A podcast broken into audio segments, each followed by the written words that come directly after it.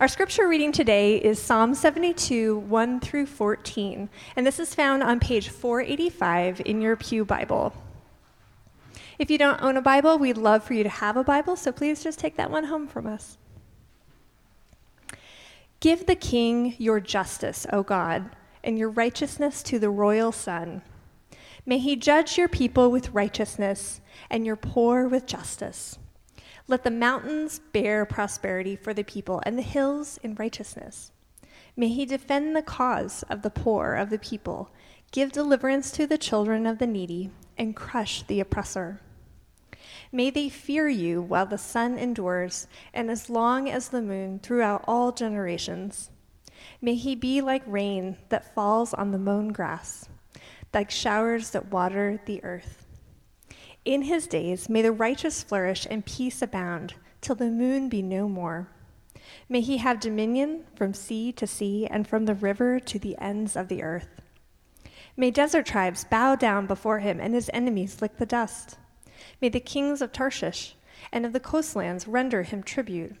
May the kings of Sheba and Seba bring gifts. May all kings fall down before him, all nations serve him. For he delivers the needy when he calls, the poor and him who has no helper. He has pity on the weak and the needy and saves the lives of the needy. From oppression and violence, he redeems their life, and precious is their blood in his sight. This is the word of the Lord. Thanks be to God. Well, it's good to see each one of you again, and thank you for being with us today. And as we look at this passage in Psalm 72, I'd love to pray as we enter into this time reflecting on these words. So, Father in heaven, thank you for inspiring these words so many thousands of years ago. And we pray that today, now at this time, that you would bring them to life for us, uh, that we would know your presence in this room. You are with us. Um, but through your word, would we would be aware of your nearness to us today. We pray this in the name of Jesus our King and by the power of the Holy Spirit. Amen. I want to begin by reading you uh, the opening lines from one of the best Christmas books ever. It says, The Herdmans were absolutely the worst kids in the history of the world.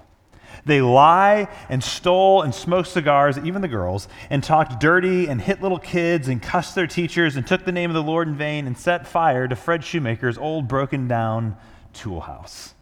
And those are the opening words from The Best Christmas Pageant Ever by Barbara Robinson.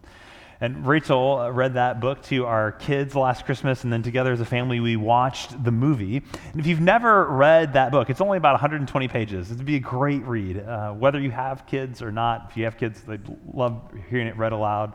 But even if you don't have kids, uh, it's a great uh, little story. The Herdmans were absolutely the worst kids in the history of the world. And this whole town that they live in it, it hates them. They're mean, they're undisciplined, uh, they are dirty, they are poor. Nobody likes these kids. But they find out that this church is putting on this Christmas pageant. And the pageant is sort of the pride of the town, and it's a sort of a display of holy reverence with, you know, lots of clean, well behaved children. But Barbara writes this She says, The Herdmans didn't know anything about the Christmas story. They knew that Christmas was Jesus' birthday, but everything else was news to them the shepherds, the wise men, the stable, the crowded inn.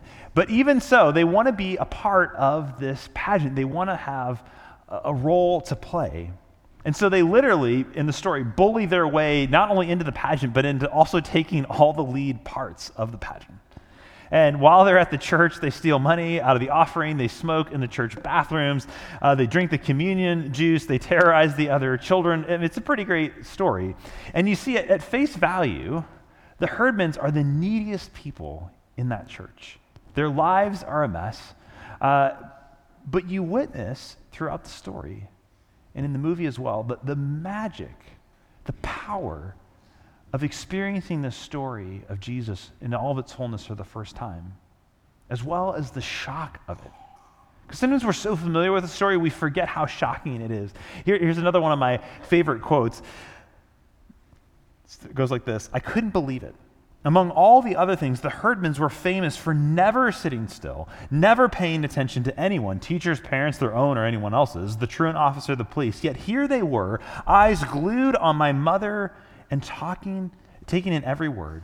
And what's that? They would yell whenever they didn't understand the language. And when my mother read about there being no room in the inn, Imogene Herdman's jaw dropped and she sat up in her seat and said, My God, not even for Jesus? See, the Herdmans actually wanted to change the story and the pageant so that they could beat up the innkeeper, execute King Herod, and uh, get the wise men to bring better gifts. Because they, they say, oil, what kind of a cheap king hands out oil as a present? You get better presents from the firemen on Christmas.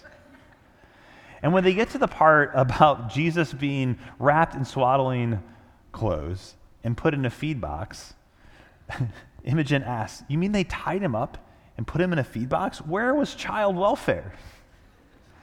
So they're, they're just appalled by the indignity of the story. But they're also caught up by the beauty and the glory of it. And think about that. Why is it that those people who are most in need are the most likely to recognize Jesus? You see, we need a king who is for us not only when we're strong, not only when we have everything together, not only when we have it all figured out, but we need a king who is with us, who is for us, even when, perhaps especially when we are vulnerable, when we're needy, when we are weak, when we're not at our best. We need a king who is for us, even when we are against the king. And Advent the season of Advent, which is these four weeks leading up to Christmas, the season of, of the church where we're preparing for Christmas, reminds us afresh that we have a king who is for us. We have a king who is for us, even in, especially in our weakness and in our vulnerability. So I'd invite you to turn to Psalm 72 because we get a picture of this king in Psalm 72. So grab one of the Pew Bibles. Even if you just have your phone with you, you can just Google Psalm 72 you can pull it up that way. But I'd love for you to follow along in the psalm with me. And in Psalm 72, we see that this king is for us in our need because he knows the needy. This king knows the needy. But before we get too far into that point, I just want to even ask the question, an important question why are we even talking about a king in the first place this morning? Well, for one, it's the language of the passage, right? So the verse 1 it opens up with this line, "Give the king, give the king your justice, O God." But then it's sort of like, okay, well what does an ancient poem, an ancient song about a king have to do with us in the 21st century who live in a country that was sort of founded on the idea of not having a king, right? That's you know, America was like, we're going to set up a different kind of government. We're not going to have a king anymore. How does this relate to us? And this brings us to kind of the second key reason this morning, and that is that Christians, whether they act like it or not, and we don't always act like it all the time, but Christians have a king. Christians have a king. That Christians, and especially during the season of Advent, remember that at whatever time or place that they live, under whatever form of government they live, that they are ultimately citizens of a kingdom headed by the true king of the universe. And in this series, we're calling it the Promised King. We are looking at these ancient songs in the Bible known as the Psalms, which express this, this longing and hope for that king to come who would actually rule with goodness and justice, who wouldn't succumb to abuses of power, who wouldn't be content just to sort of have his own comfort and security ensured. In short, a king who could do what kings and humans were always meant to be because you see, what we find in Genesis chapters 1 and 2 is that human beings made in God's image were meant to be God's rulers with him in the world. That they were to image him in the world. That they were to be his representatives. That they were to rule in wisdom over his good creation. And yet, when human beings rebelled against God, choose to define right and wrong on their own, to seek wisdom apart from him, it introduces sin and chaos into the world. And ever from on from that moment, we have been longing for a kind of king who could be the Genesis kind of one and two picture of a human who can actually be entrusted with God's power. And so when we come to the book of Psalms, if you were here last week when Pastor Taylor did a great job of leading us through this, we find there are two Psalms that open up the whole collection of Psalms. There's 150 Psalms in the Bible, and Psalms 1 and 2 stand as an introduction together. Psalm 1 is a description of this kind of human, this, this ideal human who meditates on God's word day and night, who's faithful to him, who follows him. And then Psalm 2, which is what the passage we looked at last week, is this picture of this ideal king who God sets on the throne, who rules over the nations. And so, what Psalms does is it sets us up looking for the Psalm 1 human who can be the Psalm 2 king. As people, we are looking for a Psalm 1 human who can be the Psalm 2 king. And when we get to Psalm 72, we get another description of a Psalm 1 human who has become the Psalm 2 king, a king who is for us in our need a king who is with us not only in our best moments, but in our weakness and our vulnerable moments. So I'm going to read a couple of these verses for you and notice the words that are bolded on the screen. This is Psalm 72, beginning in verse 2. May he judge your people with righteousness, and let your poor and your poor with justice. Let the mountains bear prosperity for the people, and the hills in righteousness. May he defend the cause of the poor of the people Give deliverance to the children of the needy and crush the oppressor. The oppressor. Now, even you hear this language uh, be of judgment on people, and we, typically we think of that language of judgment as a negative thing. But if you are a person who is weak and vulnerable, who's being taken advantage of, to have a king, a judge who is going to give you justice is the best news in the world. And that's what this, this king is for us one who is for us in the midst of our needs, who's going to bring justice for those who are weak and those who are oppressed. Now, depending on your stage of life, uh, depending on where you're at this morning in your life, you may not feel particularly vulnerable. Maybe you're like, I've, I've got a good job, I've got a, a, warm home, we've got food in the fridge. Like, I, I'm, I feel like I'm doing okay. I'm not in a particularly needy or vulnerable spot. But you know, to be a human being is to be vulnerable. Every single one of us at one point in our life was incredibly vulnerable. You think about every human baby who's born, is born utterly helpless, who without constant care is going to die, right? Who needs to be fed and washed and clothed. They can't do any of that on their own. So if you're sitting in this room, you have been vulnerable. You have needed others to care for you, to, to feed you, to watch over you, to protect you. Every single one of us. And, and if we live long enough, like we, we return to those same places again, we need others to care for us, even in the very basic needs of life. To be a human being is to be vulnerable, is to be need. And that's not a, that's not a bad thing.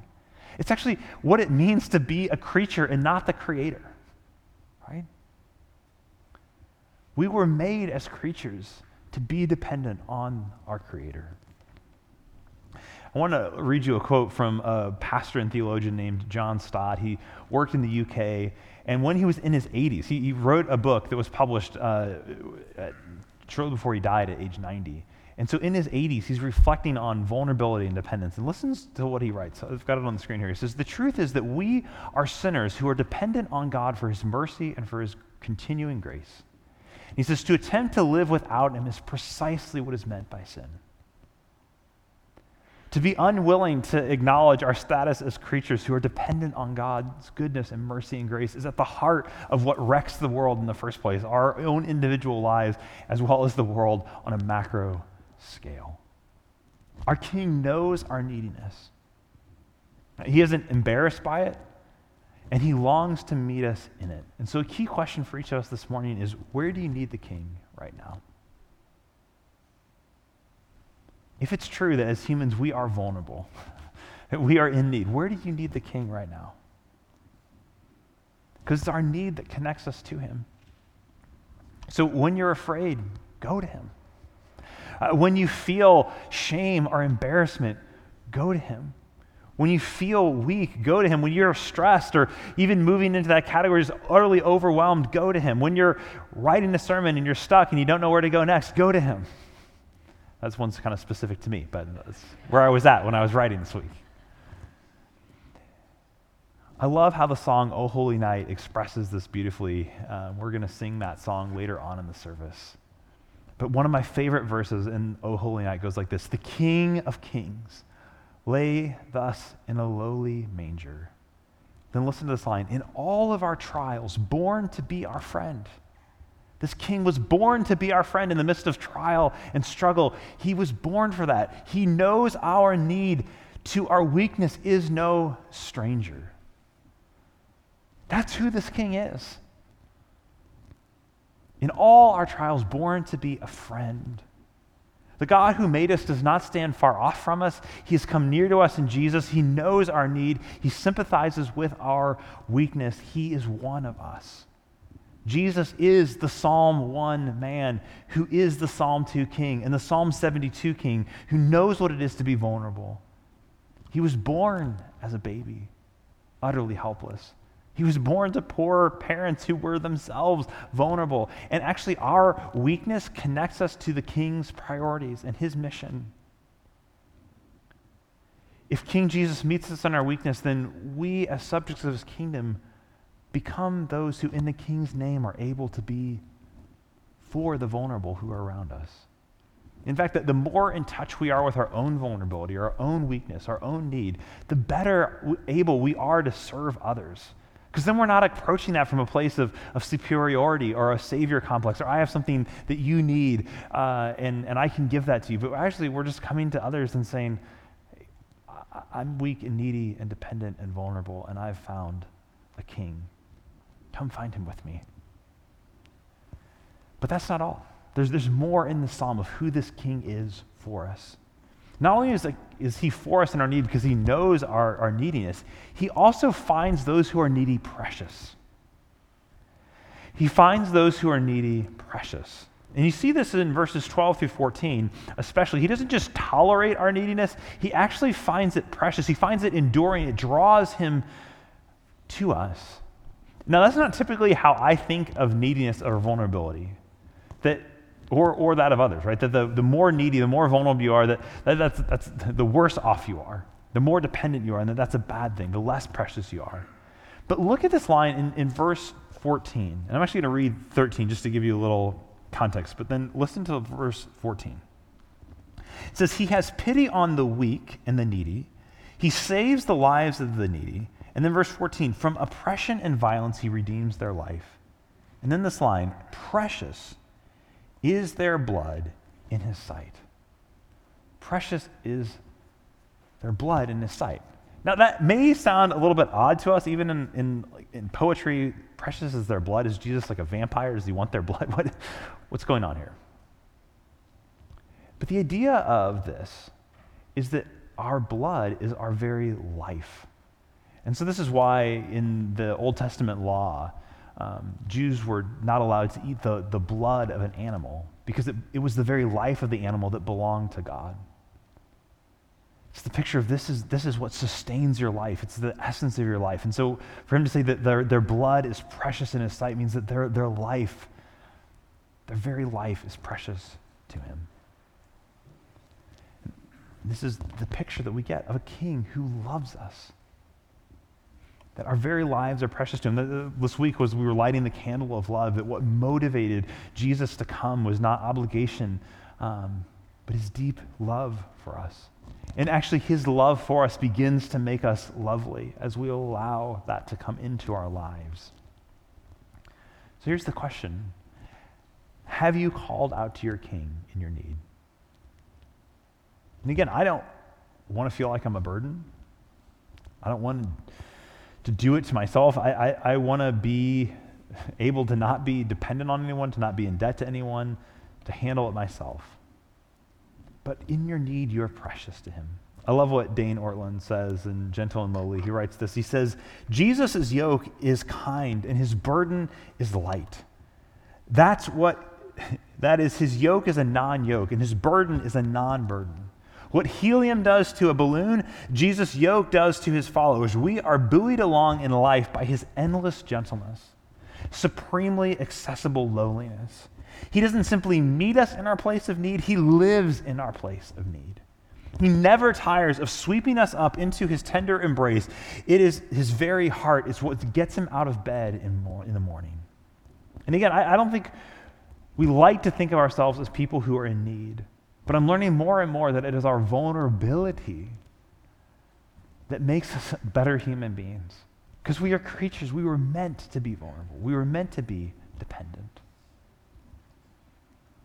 It's only when we're actually willing to admit that we don't have it all together, that, that we, we actually need help from others, we need wisdom from others, we need the assistance of others, that we can get off the exhausting treadmill of self reliance and discover the preciousness of our lives apart from our accomplishments, apart from our successes, apart from our failures. It's not our strength that impresses this king.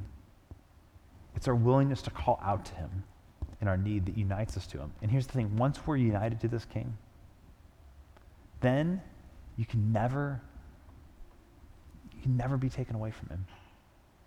Once you're united to him, he will be with you now and forever. And that's what we see in these final verses that this king is with us now and forever.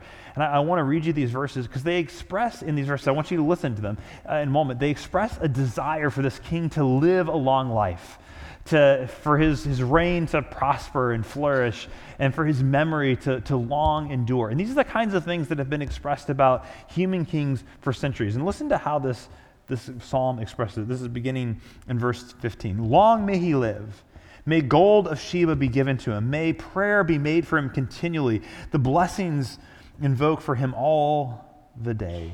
May there be abundance of grain in the land, and on the tops of the mountains may it wave. May its fruits be like Lebanon, and may the people blossom in the cities like the grass of the field. And then verse 17, may his name endure forever, his fame continue as long as the sun. May people be blessed in him and all the nations call him blessed. And again, these are the kinds of words that have been said about and hoped for for kings all throughout history, right? Long live the king, long live the queen, something we hear in literature all the time. But even the very best of merely human rulers have their reigns ended by death. You think about Queen Elizabeth one of the longest reigning monarchs in history. In fact, this will be the first Christmas without Queen Elizabeth on the throne in 70 years. The last time there was a Christmas and Queen Elizabeth was not on the throne, Harry Truman was president of the United States. Isn't that amazing? 70 years of reign. But at age 94, after reigning for 70 years, she too succumbed to death just like every other merely human ruler. Now, you may have noticed at the top of this psalm, there's a little sort of superscription in, in your Bible. It says, of Solomon.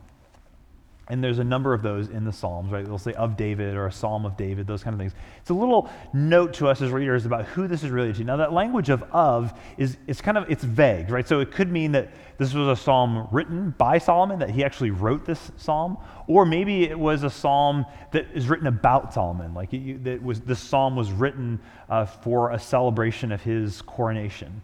Um, but regardless, this is a picture of what was wished for in Solomon's reign. And we had such high hopes for this king.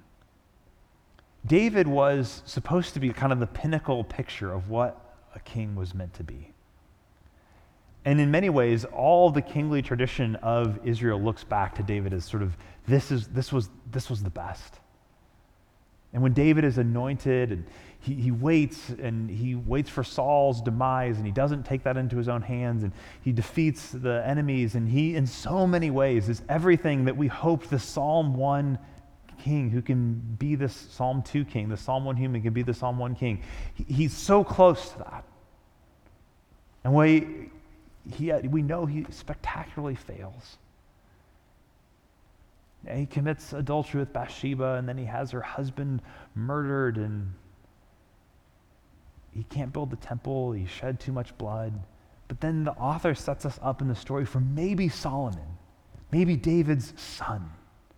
Maybe he will be the Psalm 1 human who can be the Psalm 2 king. Maybe he will be the one who can bring in this, this kingdom. Maybe he can be that human partner that God has been looking for who can trust the power to. And, and again, if you read Solomon's story in, in 1st and 2nd Chronicles and, and, you read how this unfolds, you, you have this such great hopes because Solomon uh, is approached by God in a dream and he's offered, you know, whatever you want, Solomon, you can have. And instead of sort of taking matters into his own hands and wishing for, for riches or for wealth or uh, you know a, a huge rule. He simply asked God for wisdom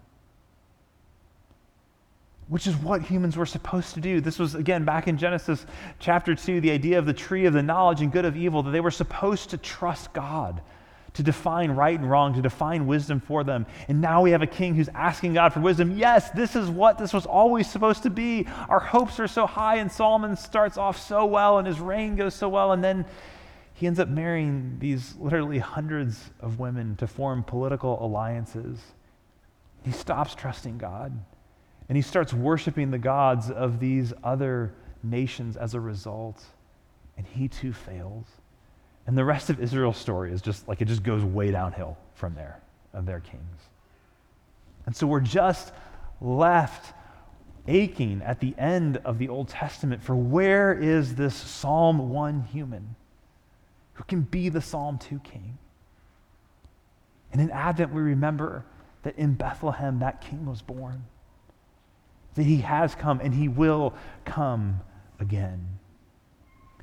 King Jesus, the King who is for us, not only in our strength, but in our weakness. A king who will not be defeated by death, but who actually overcame death, who defeated death once and for all. The once and coming King Jesus. You know, and when this king comes, when he comes to reign and he gives an invitation to his kingdom, listen to who he describes who his kingdom is for. This is Matthew chapter 5. Listen to Jesus in defining who his kingdom is for. Blessed are the poor in spirit, for the kingdom of heaven is theirs. Uh, blessed are those who mourn, for they will be comforted. Blessed are the humble, for they will inherit the earth. Blessed are those who hunger and thirst for righteousness, for they will be filled. These are the kind of people who are welcomed into Jesus' kingdom. Being poor and needy in spirit is not an obstacle to entering Jesus' kingdom. Far from it, the opposite of true. It's actually our need that qualifies us to be a part of this kingdom. When this king came to be with us, he didn't come to a palace in Rome. He came to a village in this backwater part of the Roman Empire. He was born to a teen couple, no one special, no place special, by the world standards, but to him they were precious. And so Mary, his mother, could sing, My soul magnifies the Lord. And my spirit rejoices in God, my Savior. Why? Because he has looked with favor on the humble in condition of his servant. And, and he has toppled the mighty from their thrones and exalted who? The lowly. He has satisfied the hungry with good things and sent the rich away empty. This, friends, is a picture of the Psalm 72 king who we've been longing for. Your king is for you, he's with you. And all you have to bring is your need. In fact, the only thing, friends, the only thing that can keep you from this king is a stubborn unwillingness to admit that you're in need. That's the only thing that can keep you from his kingdom.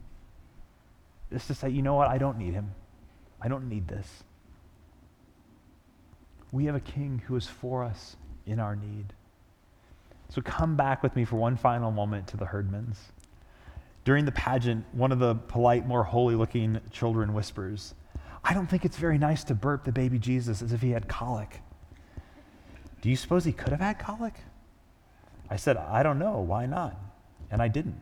He could have had colic or been fussy or hungry like any other baby. After all, that was the whole point of Jesus that he came, that he didn't come down on a cloud like something out of amazing comics, but that he was born and lived a real person. And that's why Imogene Herdman, who plays Mary, stands there toward the end crying because she realizes this that Jesus came as a real person for her. Church, all you have to do is bring your need It's why Gladys Herdman, the angel of the Lord, she has the only speaking part in the whole play, says this. She made the most of it. Hey, unto you a child is born, she hollered, as if it was for sure the best news in the world. Church, we have a king who is for us in our need, who knows us in our need, who finds our neediness not embarrassing or repulsive, but precious, who promises to be with you both now and forever. And all you have to do is bring your need. Let's pray. Father in heaven, I am so grateful that you don't ask me to bring you anything except for my need of you. So I pray for each of us that this week that we when we feel those moments of vulnerability, when we feel embarrassed, when we feel ashamed, when we feel awkward or just afraid or overwhelmed, that we would use those as reasons not to hide from you, but to bring those to you and to meet you, knowing that you live in those places. You came for those places that you want to meet us in those places. I pray that we would be a kind of community, the kind of church where that is what characterizes us as a people. We pray this in Jesus' name by the power of the Holy Spirit. Amen.